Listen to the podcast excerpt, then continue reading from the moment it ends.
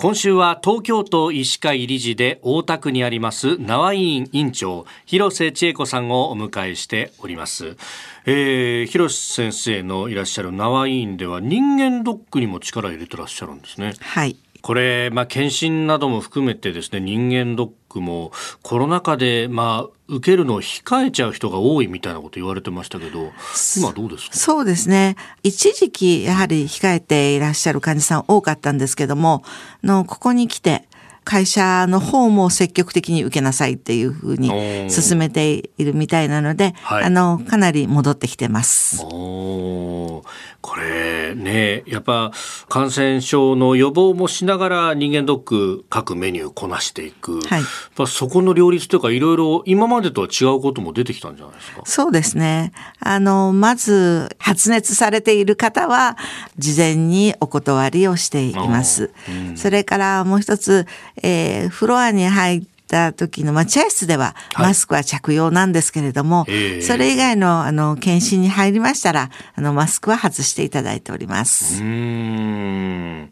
これ人間ドックといってもね一口に言ってもいろんなコースあると思いますけれども、はい、どんなコースがありますか、はい、そうですね血液検査だとか胸の写真、はい、心電図っていうものをやるコースとそれからそこにまあがん検診って言ってあの少し胃の検検査だとか加えるあのドクと、はいあります。はい。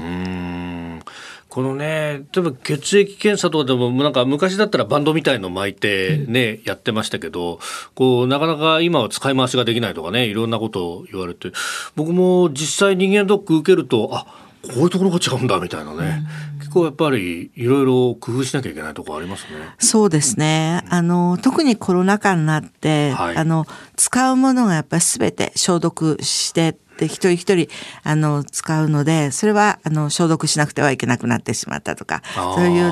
まあ手間がかかるようになったっていうのことはあると思います。うん。でねこれ人間ドックっていうのはそもそもはこの、はい、まあ体の調子を検診で調べるってもありますけどやっぱが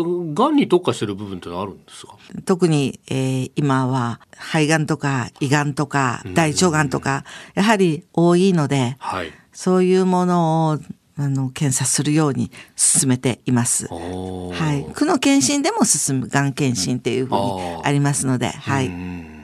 これコロナの前後でその結果の傾向みたいなものが変わってきたりとかってのあるんですか？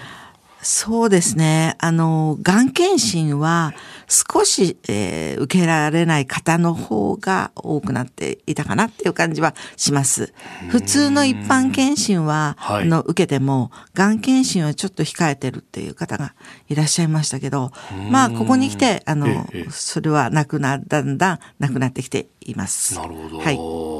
でまあこれね結果がこうペーパーでこうで出てきたりなんかするとまあその後受けることで満足しちゃって結果あんまりこう見ないとかあるいは見ても「あああよかったよかった」みたいなふうに終わっちゃうと思いますけどああいうものの見方っていうのはどうしたらいいんですか？必ずコメントが入ってきていると思いますので、はい、それをやはり一度目を通していただくっていうのが大事なことですね。それで、まあ、検査を再検してくださいっていうものに関しましては、はい、積極的にあの病院を受診していただいて、検査を受けていただいて、で、まあ、それが問題ないものなのか、あるいは1年後にもう一回再検すればいいものなのか、早急にしなくちゃいけないものなのか、その辺の、まあ、判断をちゃんとつけないといけないと思います。うんいや、よくあの、経過観察って出ると、うん、おおじゃあ、まあ、しばらく大丈夫なんだろうと思っちゃいがちですけど、あれどう見たらいいんですか？そうですね。経過観察であっても、はい、